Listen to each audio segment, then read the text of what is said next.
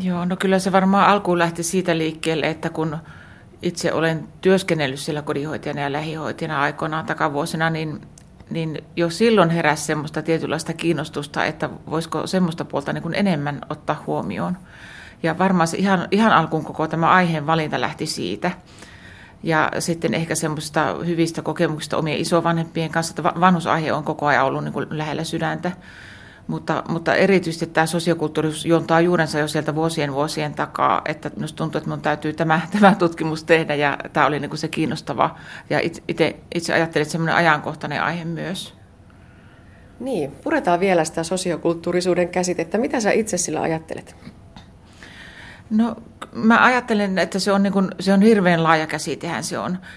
Että, että monesti kun tuolla nytkin tein noita havaintoja ja haastatteluja, niin siellä niin kuin tuli vähän ilmikin, että korostui se aika paljon semmoinen fyysinen ja semmoinen perushoito, niin sitä on hirveän vaikea määritellä, mutta jos ajatellaan sitä termiä, niin helposti ajatellaan, että se on se sosiaalinen ja kulttuurinen ihan näin jo terminä.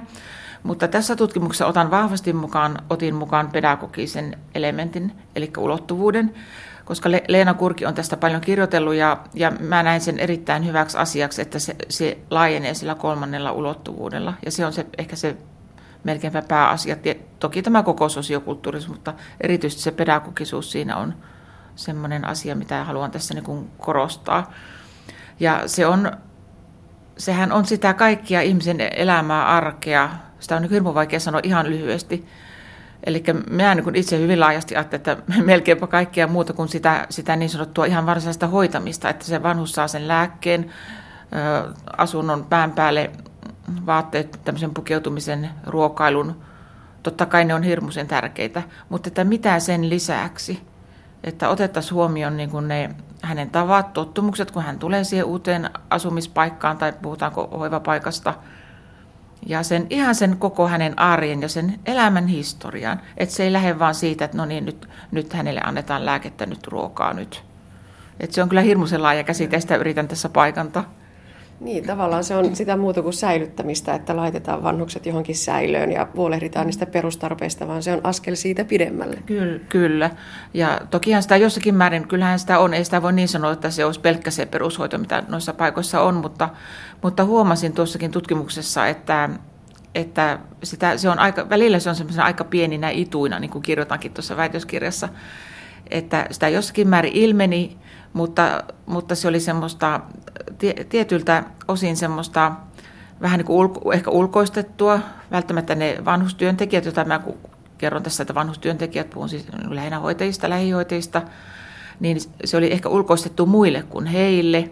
Ja sitten siinä on semmoisia jänniä elementtejä, että se ei, se ei niin kuin nivoutunut siihen arkeen silleen normaalisti tähän arjen elementtinä vaan sitten se oli jotakin ulkoa tuotua, esimerkiksi joku musiikkiesitys ulkopuolelta, joka voi olla ihan tärkeä, mutta aina pitää huomioida se, että onko se sille ihmiselle tärkeä, joka siinä on. Pitäisikö vielä määritellä tätä aineistoa? Puhut siis asumisympäristöistä. Minkä tyyppisiä ympäristöjä ne olivat?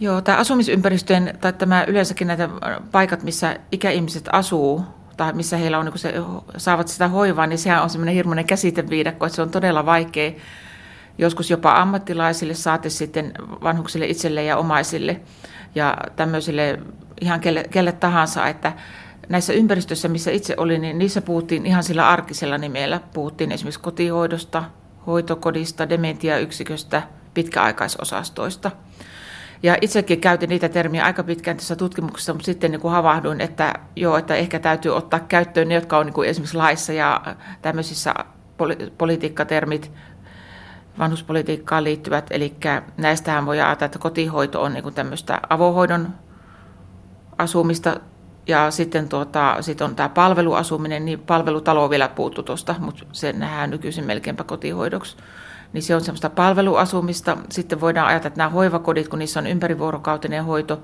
ne on tehostettua palveluasumista. Ja sitten on vielä tämä laitoshoito, eli tämmöisten pitkä, pitkäaikaisosastot tämmöisissä palvelukeskuksissa.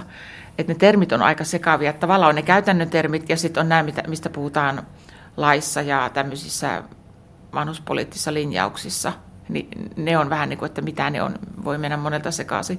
Mutta tämän tyyppisiä paikkoja ne oli. Mm. Kerrotko vielä siitä aineistosta? Millainen aineisto tässä väitöksen takana on? Joo, minulla oli useammanlaista, oikeastaan kolmenlaista aineistoa, että mä halusin lähteä paikantamaan tätä sosiokulttuurisuutta ihan sillä tota, tutkijan tekemällä havainnointiaineistolla. Eli menin niihin paikkoihin, kun olin saanut sen tutkimusluvan ja havainnoin sitä vanhusten arkea sekä sitä vanhustyöntekijöiden tekemää vanhustyötä. Ja halusin ihan lähteä, niin kuin, toki mulla oli se aikaisempi kokemus siitä vanhustyöstä, mutta siinä halusin lähteä hyvin pitkälle tämmöisellä, niin kuin itse sanoin, tämmöinen tabulla raasa, eli puhdas ajattelusta, että mahdollisimman niin kuin katsomaan autenttisesti, että mitä siellä niin kuin tapahtuu näissä yksiköissä ja tekemään niitä havainnointia. Mutta sitten, sitten ajattelin, että se ei niin kuin tietenkään riitä, että pitää saada se vanhustyöntekijöiden näkemys ja haastattelin sitten heitä. Ja siinä ehkä vielä ajattelin, että onko se sama, että mitenkä, se, mitenkä he puhuvat sen ja mitenkä minä itse havainnoin, että onko, siinä, niin kuin, onko se sama vai näkyykö siinä eroja. Ja sitten itsellä on aina ollut vähän kiinnostunut sen kohteena myös ne hoito- ja palvelusuunnitelmat, mitä ikäihmistä tehdään näissä asumisympäristöissä. Ja sitten tutkin myös niitä, että miten siellä näkyy se sosiokulttuurisuus. Halusin niin kuin aika laajalta niin kuin monella eri tavalla, että se ei ole vain se yksi, yksi aineisto sitten. Ja se, mikä täällä väitöksessäsi nousee, on Sointuriakkinen Tuominen se, että peräänkuulutat sellaista gerontologista mielikuvitusta. Miten sitä voisi kuvata?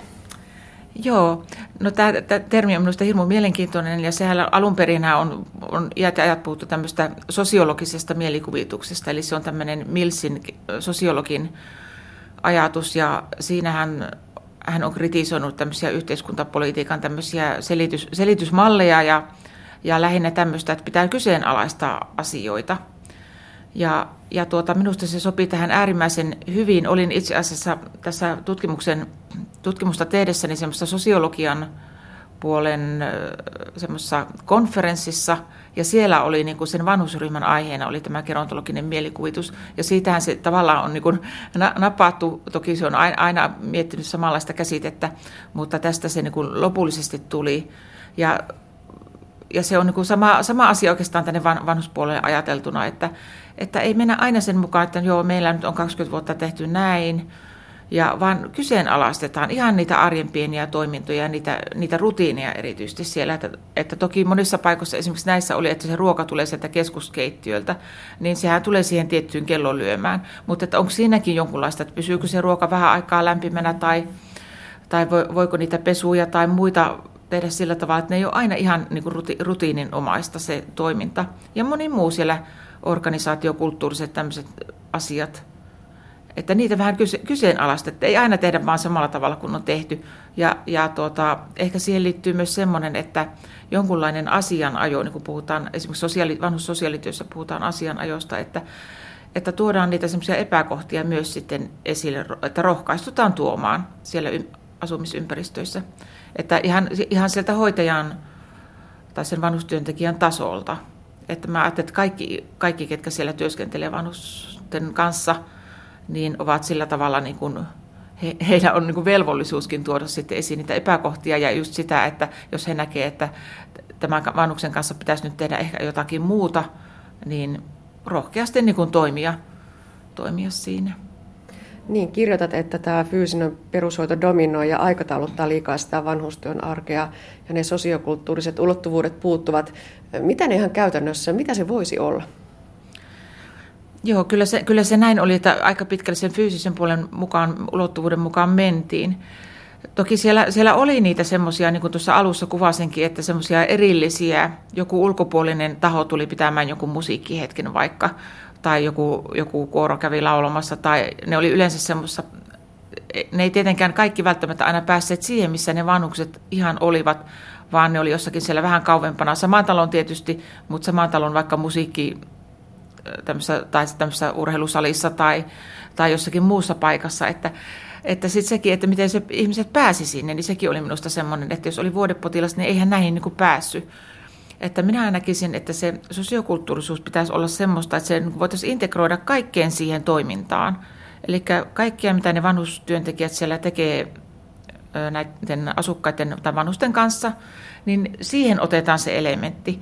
Eli se ei tarvitse olla semmoista, että ensiksi koko aamupäivä vaan puetaan pestään ollaan hyvin, hyvin rutiininomaisesti ehkä toimitaan ja puheessakin jopa rutiininomaisesti toimitaan.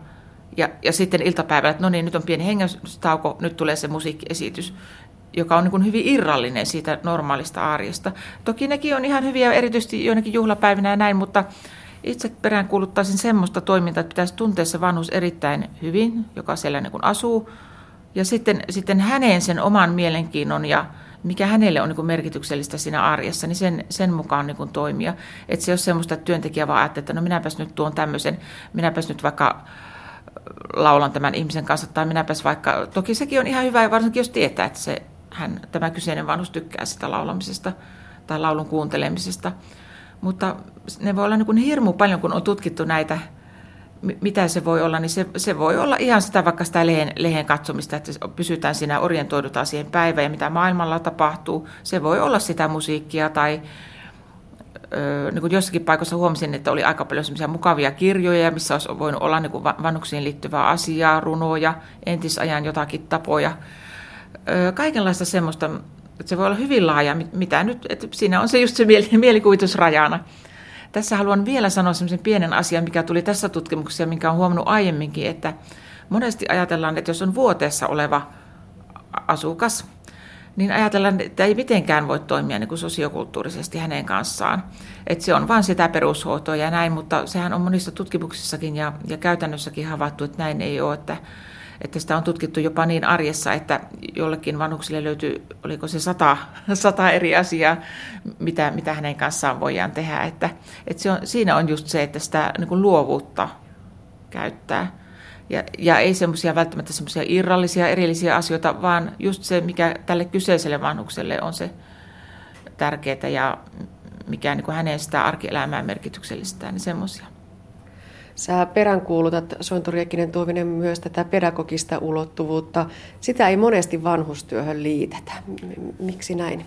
Joo, kyllähän se helposti, jos puhutaan pedagogikasta, ja niin itsekin toin tuossa väitöstutkimuksenne esille, niin aika ajat, usein se ajatella, se liittyy sinne varhaiskasvatukseen, ja on, on tiedossa, että on vaikka minkälaista Montessori-pedagogiikkaa ja ynnä muuta, mutta minä näkisin, että se voidaan aivan yhtä hyvin liittää sinne ikäihmisiin, ja tässähän oli semmoinen esimerkki tässä tutkimuksessa, että lähihoitaja opiskelija tuli tämmöiselle jaksolle, jonka nimi oli kasvun, kasvun tukeminen ja ohjaus. Ja, ja tämä työntekijä oli ollut aika ihmissään, kun hänkin oli ajatellut, että se liittyy vain nuoriin tai lapsiin. Ja sitten siinä on, tota, piti ottaa tämmöinen oma, niin sanottu oma ikäihminen sieltä asumisympäristöstä ja, ja sitten tämä hoitaja sen jälkeen, hän oli hyvin inno, innossaan tästä, että tämmöinen, tämmöinen, minusta tämä oli semmoinen helmi siellä joukossa, että hän huomasi, miten hyvin se kävi siihenkin ja että ikäihminenkin tarvitsee tämmöistä, jos hänellä on ollut vaikea elämäntilanne, ehkä puoliso kuollut, joutunut muuttamaan sit sieltä normaalista omasta kodistaan tämmöiseen toiseen asumisympäristöön, niin miten hän tarvitsisi siinä sitä tukea ja sitä, että hän pääsee elämässään eteenpäin ja vähän niin kuin uudelleen luo sen elämässä siellä uudessa paikassa, niin minusta se oli yksi semmoinen helmi tässä asiassa, että, tai tässä tutkimuksessa, että semmoista tarvitaan. Ja, ja tähän liittyy myös se, että monesti on kuullut ajateltavan myös niin, että, kun va, että tähän hän on vanhus, että eihän hän enää tarvitse sitä eikä tätä, niin mä en, mä en ole ikinä ymmärtänyt tätä ajattelua, tämmöistä näkökohtaa. Että mä ajattelen, että niin pitkään kuin ihminen on, on, on täällä maan päällä, niin ja semmoisessa kunnossa, että varsinkin, että hän nyt niin kuin itse ymmärtää sen asian, niin minusta niin pitkään hän on, niin kuin, hänellä voi olla tämmöistä niin sanottua inhimillistä kasvua. Että ei se kasvu liity tai lopu siihen sanotaan 65 tai johonkin, kun lähtee eläkkeelle, että, että se, minusta se jatkuu ihan sinne haman elämän loppuun asti. Ja, ja sitä puolta pitäisi niin kuin enemmänkin korostaa. Se aika vähän on sosiaalityössä, että se on enemmän tämmöinen sosiaalipedagogiikassa ilmenevä asia ja, ja puhunkin siinä sosiokulttuurisesta innostamisesta, johon se vahvasti liittyy, että se tuetaan sitä ikäihmisen inhimillistä kasvua. Pikkusen sanon vielä sen, että, että tähän liittyy myös se, että hyvin usein ajatellaan, että kun ikäihminen että hän tulee niin kuin autetuksi sellaisen asian avulla, että hän saa just nämä, nämä perustarpeet, tämmöiset fyysiset tarpeet, plus ehkä sitten sen, että hänen taloudellinen tilanne on ok, jotkut etuudet, mutta ei ajatella, että ikäihmisillä voi olla itsellään vaikka minkälaisia samanlaisia ongelmia tai tämmöistä problematiikkaa kuin nuorem, nuoremmillakin ihmisillä. Ja voi olla hirveästi asioita mielessä, mistä haluaisi keskustella ja siihenkin kävisi tämmöinen ohjauksellinen ote. Annat täällä väitöksessäsi myös suosituksia kokonaisvaltaiseen työorientaatioon. Jos ihan lyhyesti niitä käydään läpi, niin millaisia suosituksia? Joo, mä ajattelin, että tämä minun väitöskirja, toki tämä on väitöskirja, tämä on semmoinen tie, tieteellinen tutkimus, mutta mä koko tässä väitöskirjan jo ajatuksessa, kun rupesin tätä tekemään, niin mulla oli ajatuksena, että tässä on tämmöinen niin sanottu praktinen tiedointressi, eli haluan ihan käytäntöön tätä asiaa viedä ja just niille lähihoitajille tai ketkä siellä työskenteleekin siellä vanhustyössä.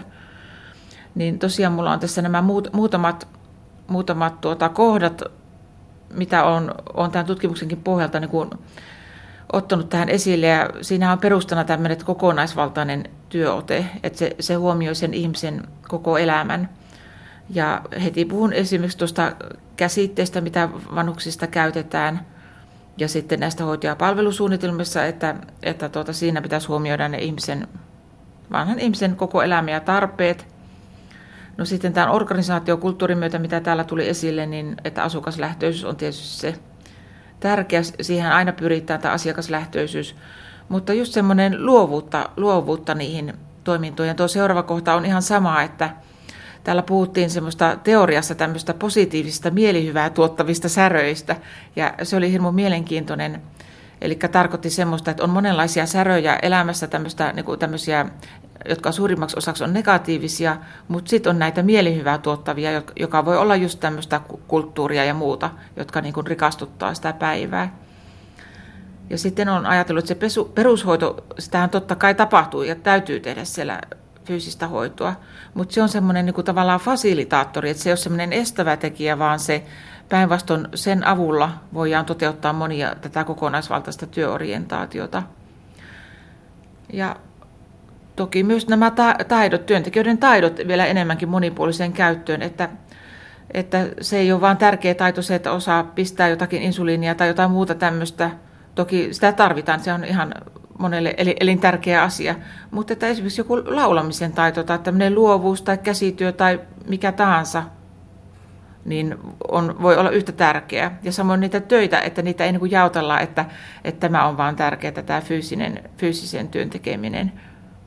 Ja yksi, yksi tärkeä oli tämä, että tilat hyötykäyttöön vanhusten monipuoliseksi tukemiseksi. Että välillä tuntui, että siellä olikin niitä semmoisia tiettyjä tiloja, missä olisi erilaista tämmöistä sosiokulttuurista aktiviteettia voinut ö, niin kuin tehdä, mutta sitten ne, ne vähän oli niin kuin itsestäänselvyyksinä, että joo, kyllä meillä tämmöinen tila on, mutta ei sitä hirveästi aina niin kuin käytetty.